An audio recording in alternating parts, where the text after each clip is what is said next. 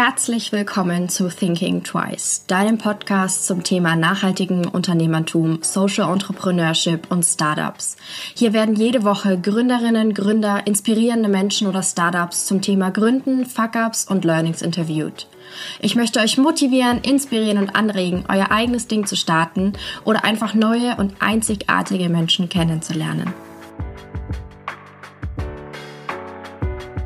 Wir sind heute bei meiner 50. Folge angekommen. Total verrückt, oder?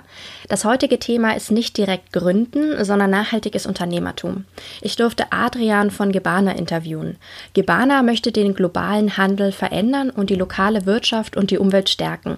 Auf ihrer Webseite schreiben sie: Gebana denkt und handelt über Bio und Fair hinaus und ändert die Regeln des Handelns. Ich fand dieses Gespräch unglaublich inspirierend und bereichernd und hoffe, euch gefällt die Folge genauso gut wie mir. Herzlich willkommen. Heute habe ich den Adrian zu Gast von Gebana. Hallihallo. Hallo. Möchtest du dich gleich mal vorstellen? Wer bist du denn? Ich bin der Adrian Widmer. Ich wohne in Rapperswil in der Schweiz, in der Nähe von Zürich. Ich bin Vater von 4 Kindern und seit einiger Zeit bei Gebana, eigentlich schon seit 20 Jahren, seit dem Anfang. Wow. Und wo bin ich sonst? Ich habe gar nicht so viele Hobbys neben der Gebana und der Familie. Das sind eigentlich meine beiden Hobbys. Daneben mache ich aus Berufung noch so Pilze sammeln oder so, das mache ich gerne.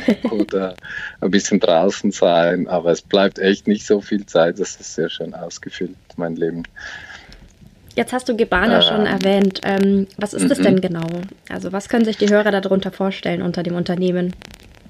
Also Gebana kommt von Gerechte Banane und es ist ein Unternehmen, ein nachhaltiges im sozialen Bereich. Also kommt aus der Geschichte des fairen Handels eigentlich. Wir waren Pioniere in diesem Bereich und heute haben wir zwei Stammbeine. Also auf der einen Seite produzieren wir in Entwicklungsländern, Burkina Faso, Togo, mit den Bauern zusammen, verarbeiten Produkte und liefern die dann.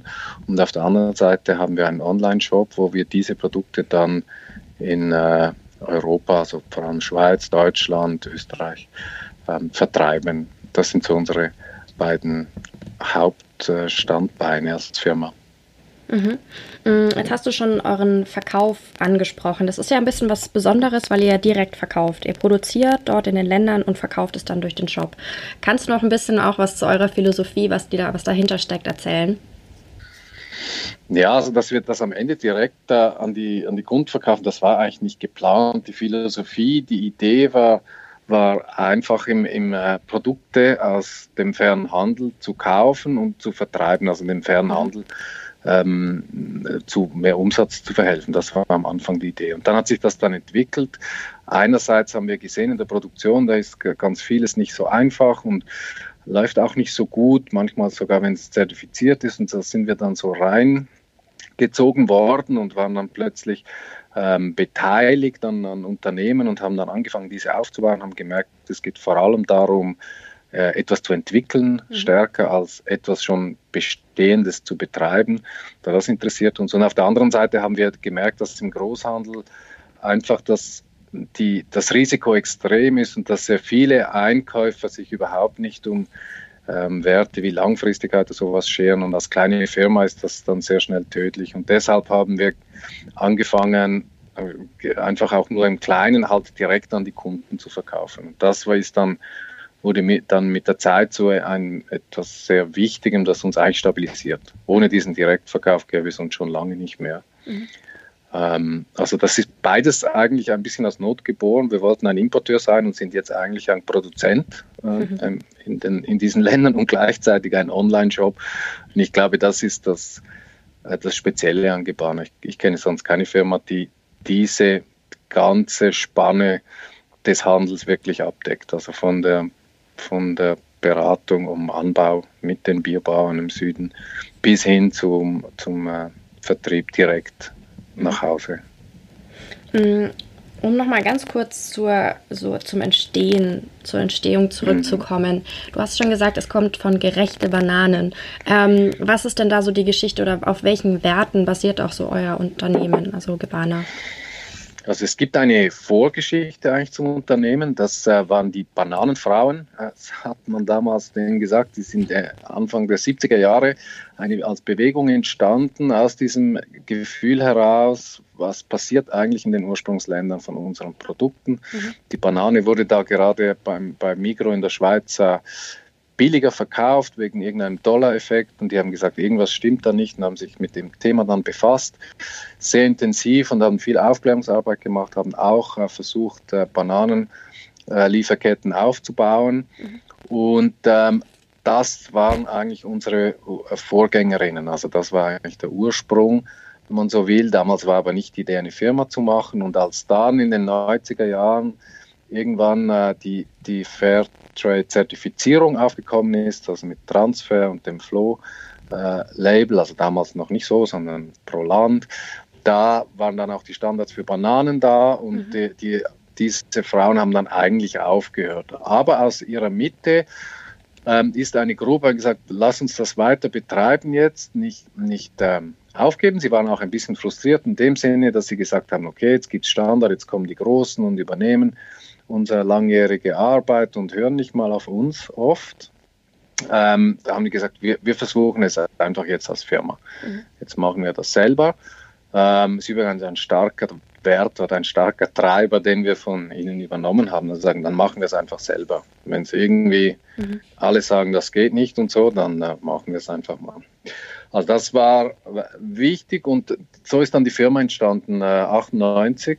Also vor etwas mehr als 20 Jahren jetzt, aus diesem Bedürfnis heraus, den fairen Handel als Firma zu betreiben und auch das zu verbinden dann mit Bio. Damals war das ja überhaupt nicht selbstverständlich, dass das zusammengehört. Also auf der Seite die sozial Engagierten, die sich für fairen Handel stark machen, auf der anderen Seite die Ökos, die Bioprodukte wollten. So ist eigentlich die Firma dann entstanden. Und ich war dann der erste Mitarbeiter. Ich war eigentlich nicht der Teil der direkten Gründungsgruppe. Die Leute, die das gemacht haben, die haben nicht in der Firma dann gearbeitet, sondern einfach die Struktur gebaut und ich wurde dann angestellt. So ist das war der Anfang. Die Idee war einfach, wie gesagt, mehr Fairtrade, mehr Bio. Ja, ja.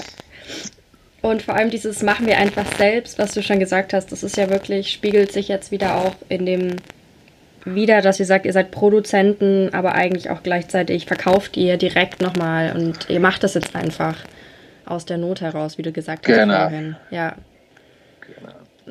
Und ich glaube am Anfang, wenn du nach den Werten fragst, eigentlich ist der Anfangswert die Gerechtigkeit. Also die, wenn man jetzt in ein armes Land reist oder mit Leuten spricht, die wirklich echt wirtschaftliche Schwierigkeiten haben. Man empfindet sich dann so als extrem reich und dann, wenn man sich betreffen lässt, erwächst so dieses Gefühl, dass erstens, das ist ungerecht und zweitens, ich will was tun. Ja.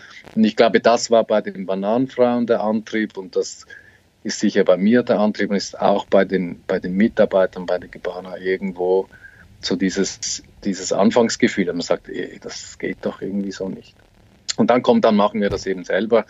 Also schon die Bananenfrauen und wir auch mal natürlich viele Dinge, die eigentlich nicht funktionieren sollten. Und dann funktionieren sie eben doch. Ja, man muss dazu auch sagen, in eurem Shop sind ja auch, ihr habt super große Packungen, was ja auch eigentlich, finde ich, super untypisch ist gegenüber jetzt dem normalen Einzelhandel, wenn ich in den Supermarkt gehe und Mandeln kaufe. Und bei euch kann man ja dann gleich ein Kilo Mandeln kaufen und auch keine kleinen Packungen. Das ist ja auch nochmal echt nur ein Kilo. Genau, das ist ja echt nochmal so ein anderer Ansatz dann. Ja, das kommt von, also dieser Ansatz, we change the rules, ist eigentlich so unser neuer Claim, das es gut zusammenfasst.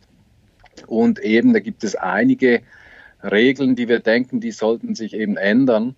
Und das eine ist dieses ganze Convenience-Zeugs, dass wir das Gefühl haben, es geht eben darum, wenn wir das möglichst direkt machen, ist es auch am effizientesten, auch am ökologischsten. Es funktioniert auch wirtschaftlich. Online-Shops, die 30.000 Produkte haben, die müssen dann schon ganz viel Umsatz machen, dass das sich dann irgendwann vielleicht auch wirtschaftlich lohnt. Und so viel Geld hatten wir nicht wie Zalando oder so, mal einfach jahrelang reinzubuttern, bis dann vielleicht das Geschäft rentabel wird. Und deshalb war das die Lösung, dass wir gesagt haben, okay, wir nehmen die Verpackungen, wie sie vom Ursprung kommen, und liefern sie so direkt, dann ist das auch wirtschaftlich, ist auch preislich nicht ein Fantasiesegment. Es ist schon nicht ganz günstig, aber es ist nicht Fantasie. Und so funktioniert es dann auch. Also das ist auch die ökologischste Logistik eigentlich und weniger Verpackung und so weiter. Also so einige dieser Prinzipien haben wir jetzt, die wir eigentlich entwickelt haben, fast ein bisschen unbewusst zum Teil, haben wir jetzt wirklich herausdestilliert und erklärt zu dem, was wir wirklich tun. Und das hat immer mit dieser Einfachheit eigentlich zu tun. Ja. Die Großpackung, hast du gesagt. Das andere ist auch die Saisonalität zum Beispiel. Dass wir sagen, es gibt halt die Produkte nicht immer, das sagen zwar alle, aber man muss das dann halt auch umsetzen und dann wirklich nur dann liefern, wenn es sie gibt. Und es ist wie eine Umkehrung des Prinzips, dass man jetzt nicht sagt, der Kunde ist König, wir versuchen den zu erziehen irgendwie, dass der dann irgendwann das Richtige kauft. Aber es ist ja so schwierig, wenn man im Supermarkt steht, es gibt dann trotzdem alles. Und der Supermarkt sagt, ja, der Kunde will das, aber der Kunde, der weiß das ja. Er kann sich doch nicht die ganze Zeit damit befassen, wann Saison ist. Schon schwierig mit unseren Produkten, aber stell dir mal vor, dann die Produkte aus Übersee, wann sind dann die Saison? Keine Ahnung. Ja. Und so braucht es ein bisschen eine Umkehrung, die wir da auch drin haben, dass halt die Produkte nicht immer gibt, sondern man muss die vorbestellen, dann kommen sie, dann, wenn sie reif sind, dann sind halt die Clementinen mal nicht auf St. Nikolaus da, sondern vielleicht später, je nach Wetter halt. Ja. Und, und jetzt wegen den Clementinen und Orangen bin ich jetzt da drauf gekommen. Da hattet ihr eine ganz schöne Aktion jetzt. Kannst du noch was zu euren Orangen erzählen? Die Orangen, die sind, die gehen wie verrückt. Die sind wirklich auch sehr gut, glaube ich.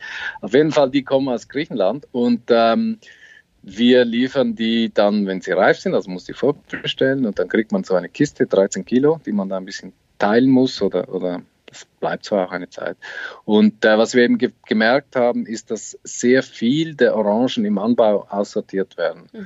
Und das passiert ganz grundsätzlich und natürlich erst recht bei den konventionellen Orangen, die dann den Standards entsprechen müssen und die dann auch noch, je nachdem, künstlich gereift werden.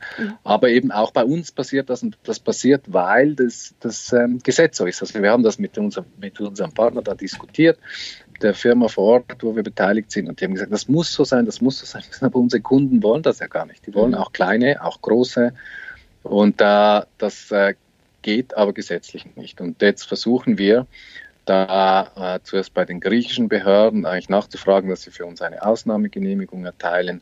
Muss ich das mal vorstellen, es ist einfach nicht erlaubt. Also das eine ist, es gibt zu kleine, es gibt zu große, dann gibt es solche, die eine kleine Narbe haben oder ein Fleckchen und so weiter. Also es muss alles aussortiert werden. Aber noch verrückter ist, dass dann in der gleichen Kiste nur ein oder maximal zwei Kalibergrößen sein können.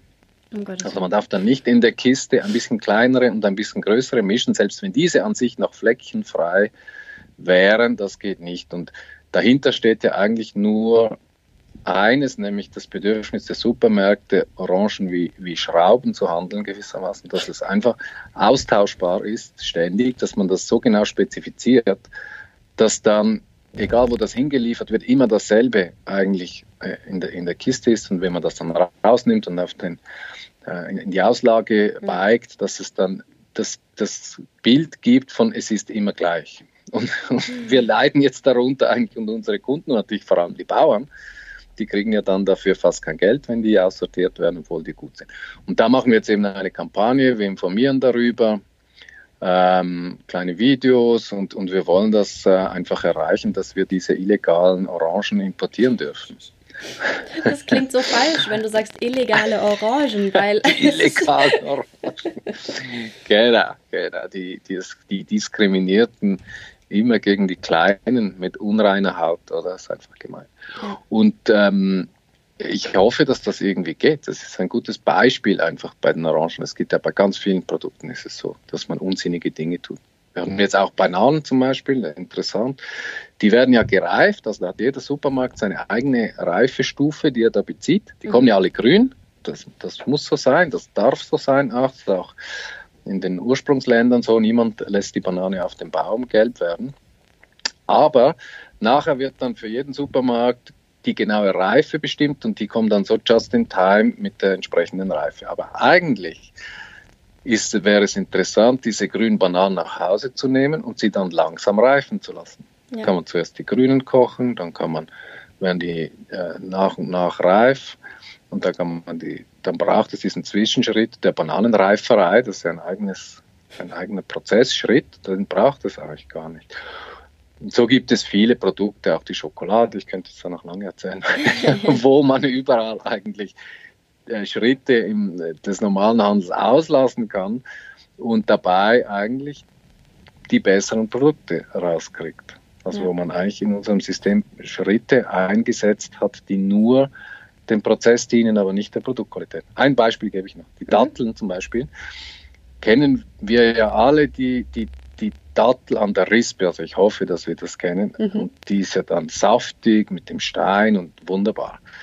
Und warum kriegt man die in den Supermärkten praktisch nie? Also man kriegt sie manchmal so gezuckert, und meistens, fast immer, kriegt man die entsteint und relativ trocken. Und der Grund dafür ist nur, das sind eigentlich zwei. Im Bio ist ja noch das Problem der Insekten noch stärker als im konventionellen. Wenn man die entsteint, da kann man ganz sicher sein, dass auch überhaupt kein Prozent der Datteln vielleicht doch noch ein Würmchen hätte. Und der zweite wichtigere Grund ist eigentlich, dass die trocken sein müssen, damit sie über die Maschine laufen. Weil die kommen dann über die Maschine in die 200 Gramm Päckchen rein und das wird ja nicht von Hand abgepackt. Und wenn das klebt, wenn das also frisch ist und gut, dann geht das nicht. Das heißt, es muss trocken sein, dass es dann über die Maschine in das Päckchen läuft. Und solchen Unsinn gibt es halt an ganz vielen Orten und das ist dann für uns eigentlich als Unternehmen eine Chance. Ja, aber jetzt nochmal zu eurem Motto, dieses Changing the Rules zurückzukommen. Und auch, wenn du sagst, ihr vermittelt ja sozusagen Wissen auch über jetzt die Bananen, dass man die auch grün essen kann, an eure Konsumenten, sage ich jetzt mal. Aber gleichzeitig stellt ihr euer Wissen auch bereit auf eurer Plattform. Also ihr habt jetzt ja nicht nur einen Online-Shop, sondern ihr habt auch wie so eine, ich nenne es jetzt mal ganz blöd, Crowdfunding-Plattform. Mhm. Ja, genau, das ist entstanden, weil wir als Fairtrade-Unternehmen immer wieder angefragt werden von Produzenten, aber auch von Hilfswerken, die dann sagen, hier haben wir eine Bauerngruppe, kauft doch diese Produkte ein. Und das Problem dabei ist halt, dass das extrem aufwendig ist, bis dann wirklich mal ein Produkt im Handel funktioniert und der Export, da gehören sehr viele Lernschritte dazu und sehr häufig funktioniert das am Ende auch nicht und das ist teuer und deshalb mussten wir eigentlich immer absagen. Wir sagen, nein, wir haben keine Zeit, keine Ressourcen und so weiter. Und dann haben wir plötzlich gedacht, wir könnten das ja umkehren und sagen, gut, wir stellen unser Wissen zur Verfügung und wir machen das, wir importieren das, wir analysieren das, wir schauen, dass das rechtlich konform ist, wir versenden das sogar und so weiter. Aber wir wollen eigentlich von diesen Engagierten, sei es jetzt Hilfswerke oder auch Einzelpersonen, Startups, sagen, okay, aber ihr müsst uns helfen, diese Produkte zu verkaufen. Und so werden wir dann eigentlich indirekt über deren Engagement auch wieder bezahlt. Und was aber passiert ist, dann können Produzentengruppen, Kooperativen oder eben Startups einen ersten Export dann zum Beispiel ausprobieren. Das ist ja dann meistens das Problem. Irgendjemand muss dann mal 20.000 Euro in die Hand nehmen und das ist ein Risiko, das irgendwo hin nach Afrika zu schicken. Und dieses Risiko übernimmt dann eigentlich die Crowd. Und dann schauen wir dann, dass das Ganze rechtlich und logistisch funktioniert. Und das wird dann zu einer Erfahrung für diese Gruppe, die exportieren will. Und sehr, sehr häufig passiert in diesem Prozess natürlich auch, dass sie sagen, boah, ich wusste gar nicht, dass das so mühsam ist. Entweder Kunden zu finden, aber auch einen Export zu machen. Wir suchen lieber Lokallösungen und sehr häufig ist das eigentlich auch die bessere Lösung als der Export. Aber nicht immer, oder? Manchmal ist es auch wirklich eine gute Erfahrung, die nachher weiter verwendet werden kann. Und daraus etwas entsteht. Also das ist der Grund für unsere Plattform. Und da machen wir die ganz unterschiedlichsten Dinge, auch sehr interessante Produkte zum Teil, die man gar nicht kennt. Das heißt, ihr als Unternehmen seht eigentlich auch das Thema Nachhaltigkeit jetzt nicht nur als ökologische Nachhaltigkeit, sondern auch wirklich mit der sozialen Komponente, lokale Verarbeitung, Wertschöpfung auch im Land selber. Ja, aus unserer Sicht geht das halt, das muss wirklich noch sehr viel weiter gehen, als einfach eine Prämie zu bezahlen oder vielleicht die Arbeitsbedingungen etwas zu verbessern, sondern es geht ein bisschen wirklich um die Systemfrage, wie können wir das ganzheitlich verbessern. Deshalb sehen wir, dass unsere Sicht auf Nachhaltigkeit ist viel weniger eine der Zertifizierung, sondern eher eine der Frage, was können wir noch verbessern, also wo können wir etwas ändern.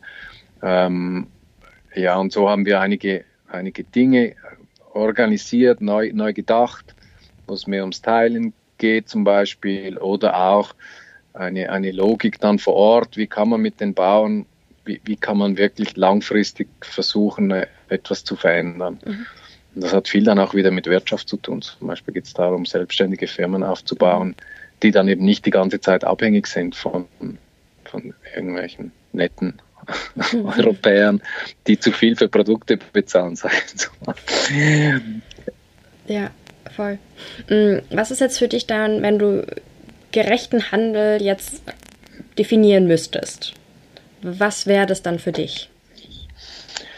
Eine interessante Frage. Der Punkt ist eben der, und das ist eben schön an diesem Wort gerecht, das ist ein Begriff, es ist ja nie etwas wirklich gerecht. Das ist ein dynamischer Begriff, das ist wie auf einer Waage, oder? Sagt man, ist es jetzt gerecht? Jetzt ist gerade gerecht, aber dann schon wieder nicht mehr gerecht. Also heißt, es ist eigentlich etwas, das in einem, und für uns auch deshalb ein bisschen die Kritik an fixen Systemen, die sagen, dieses Produkt ist jetzt gerecht, da sagt man lieber fair, weil das ist ein bisschen weiter weg, aber trotzdem, es ist ja dasselbe, ist eine völlige Anmaßung. Ein Produkt ist nie fair oder gerecht, das ist Blödsinn, oder? Man kann ein paar Kriterien festlegen, aber da ist man immer schon wieder in der nächsten Ungerechtigkeit, und deshalb mag ich eigentlich den Begriff, weil man kann das nicht so gut definieren. Es ist etwas, das passiert zwischen Menschen, und das ist ein Gefühl, das wir haben, offenbar sehr tief in uns, dass wir als Menschen eigentlich gerne den Ausgleich haben. Also es gibt so diese zwei Seiten, da gibt es vielleicht auch eine egoistische Seite, die auch stark betont wurde, Wirtschaftsdiskurs, aber es gibt eben eine stärkere, und die ist eher auf den Ausgleich bedacht. Und das verstehe ich unter dem Begriff, sorry, ich kann ihn nicht so gut fassen, aber für mich ist es eigentlich so ein Stachel, ein Motor, um weiterzumachen. Und das ist auch, das hat ganz am Anfang, war das bei der Firma so, aber dann auch bei ganz vielen Produzentenbesuchen, da musst du mal zu solchen Bauern hin und sagen, wir machen mit dir jetzt fairen Handel, das ist peinlich, da wirst du rot, das geht irgendwie nicht. Oder dann merkst du sofort, es geht einfach darum, den nächsten Schritt etwas besser zu tun und um den einfach nicht ganz zu vergessen, die sind ja weit weg, und das Risiko ist sehr groß, dass man die vergisst. Ja. Und wenn man dann ein Label hat, dann kann man sie sowieso wieder ganz vergessen, weil dann ist das ja, die ganze Energie ist dann auf dem Produkt, während dem die Energie auf der Beziehung und auf dem Prozess sein sollte. Ja. Das heißt, also deshalb ist der Grund auch, sorry noch schnell, wir haben eigentlich, ganz viele Leute haben es nicht verstanden, wir haben von den Produkten den Begriff fair weggenommen. Wir hatten da Bio und Fair drauf, und jetzt sagen wir nicht mehr, dass es fair ist. Und das ist nicht gemeint als Kritik, sondern es ist eher als Selbstkritik gemeint, dass man sagt, wie können wir wirklich sagen, dass das fair ist, das geht irgendwie nicht. Wir sind zwar selber eine Fairtrade-Firma, wir suchen die Gerechtigkeit, aber wir können nicht sagen, jetzt, wenn du diese Mandeln kaufst, dann kannst du mal richtig gut schlafen. Dann können wir sagen, da kannst du mal richtig gut essen. Ja. Aber das ist so der Hintergrund. Da machen wir uns natürlich viel Gedanken ständig. Ja. Und ich glaube auch, dass das eigentlich sowieso der größte Nutzen der ganzen Fairtrade-Bewegung war, ja nicht die paar Tonnen oder auch von mir aus heute Milliarden, die umgesetzt werden, sondern dass man eigentlich ein System hinterfragt hat, und dieses System hat sich bewegt. Und heute geht es eigentlich um dasselbe. Man muss neue Fragen stellen, neue Konzepte entwickeln, und das System wird sich wieder bewegen, hoffentlich. Ja. Finde ich voll spannend, dass du sagst, das ist kein fester Begriff, oder dass das eher für euch auch so eine Handlungsmotivation Reflexionsmotivation ist, sage ich jetzt mal, euch immer weiter zu entwickeln und immer weiter zu hinterfragen. Genau. Also das finde ich super spannend.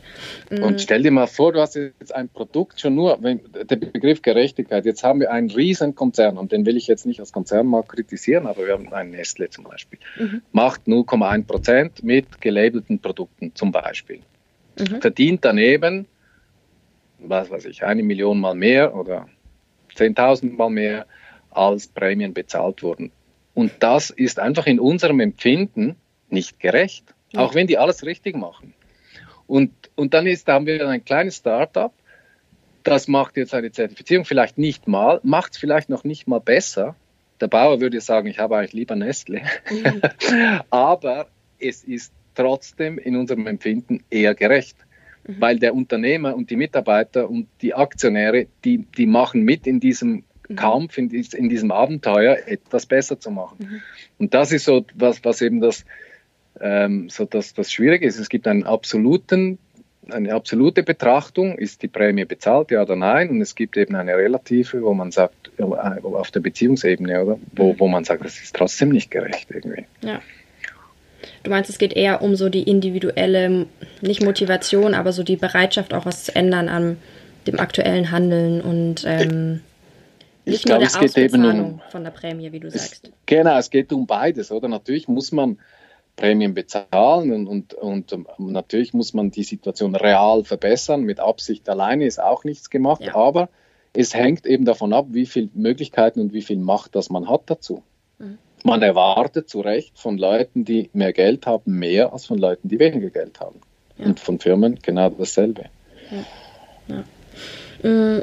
Was wären so Learnings jetzt aus deiner Zeit bei Gebana, die du weitergeben würdest an jemanden, der jetzt gerade was gründen möchte, um so ein bisschen zur Unternehmensgründung zu gehen, und vielleicht auch so ein paar Ansätze, wo du sagst, die sind super wichtig oder die wären dir jetzt wichtig oder die würdest du gerne weitergeben? Ja, da muss ich ja ein bisschen trennen jetzt zwischen dem, was ich jetzt inhaltlich jetzt über die Diskussion, die wir gerade geführt haben, wichtig finde, jetzt, sondern eher auf das Unternehmen bezogen oder das Unternehmersein.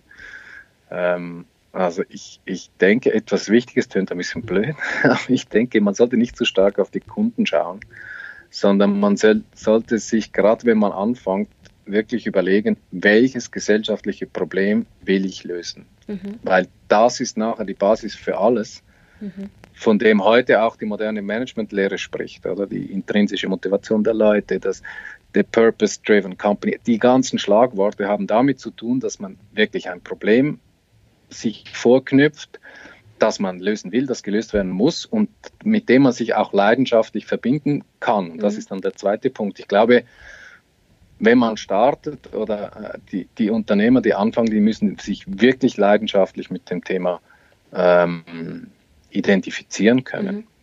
Sonst, klar, es gibt vielleicht auch andere Wege, irgendeine Firma zu gründen, aber das ist für mich das persönliche Learning oder auch das Faszinierende, sich dann zu verbinden, weil das führt dann zum Dritten eigentlich, dass man die Hartnäckigkeit und auch den Mut hat, über die Krisen wegzugehen, die dann kommen werden. Und über diese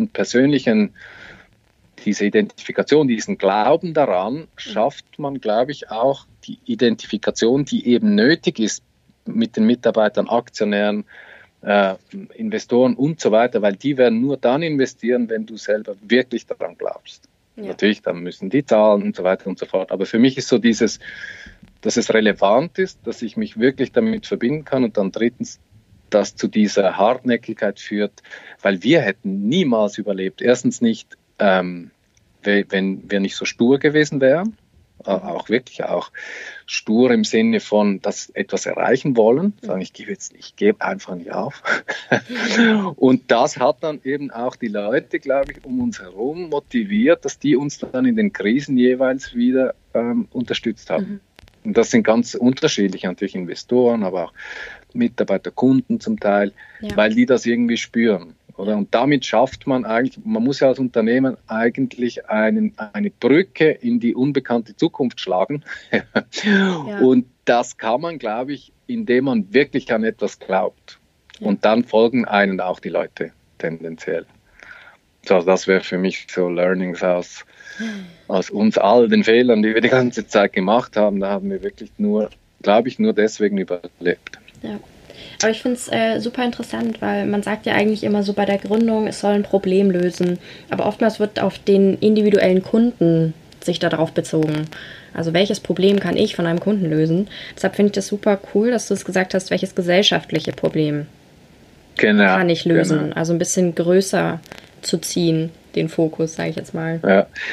Es wird ja am Ende, wird sich das ja treffen. Genau, der Punkt ist nur, der Kunde weiß ja, also da finde ich dieses Steve Jobs cool, wenn er sagt, wie soll der Kunde wissen, was er will, bevor ich ihm zeige, was er will. Aber ich weiß gar nicht, ob der das so genau gesagt hat, aber auf jeden Fall, dass man versucht zu verstehen, was das Problem ist, und da muss man ja als Unternehmen den Leuten eigentlich einen Schritt voraus sein. Ja. Wenn man die jetzt einfach fragt, was brauchst du noch, dann sagt er, ja, noch frischer oder noch größer oder noch kleiner, und dann ist man eigentlich, insbesondere bei uns natürlich, in so einem Feintuning, das vollkommen uninteressant ist, ja, auch uninspirierend. Ja. Und wenn man bei der Gesellschaft anfängt, dann ist es, da gibt es ja so viel zu tun eigentlich. Ja, voll. Oh, jetzt musste ich husten, sorry. Ich hoffe, du hast kein Corona, ey. Nein. Oh Gott. Nein. Nee. Das war jetzt tatsächlich auch schon meine letzte Frage. Ja. Sau spannend. Ich hoffe, die Hörer fanden das auch so inspirierend und interessant wie ich. Ich werde natürlich euren Shop und eure Webseite verlinken, auch dass die Leute vielleicht ein bisschen was zu euren Crowd-Projekten oder eurem Motto Changing the Rules lesen können, weil ich das super interessant finde, das Thema. Und bedanke mich für deine Zeit. Ich danke dir, war sehr spannend. Ich habe gedacht, das geht viel länger, so schnell vorbeigegangen. Das sind 36 Minuten, das ist gar nicht so kurz, ne? Ja, ich habe das, genau, war sehr interessant, vielen Dank. Ja, gerne. Ich hoffe, dir hat diese Folge gefallen. Wenn ja, erzähle es gerne weiter an andere wundervolle Menschen, Freunde, Familie, und lass es sie wissen.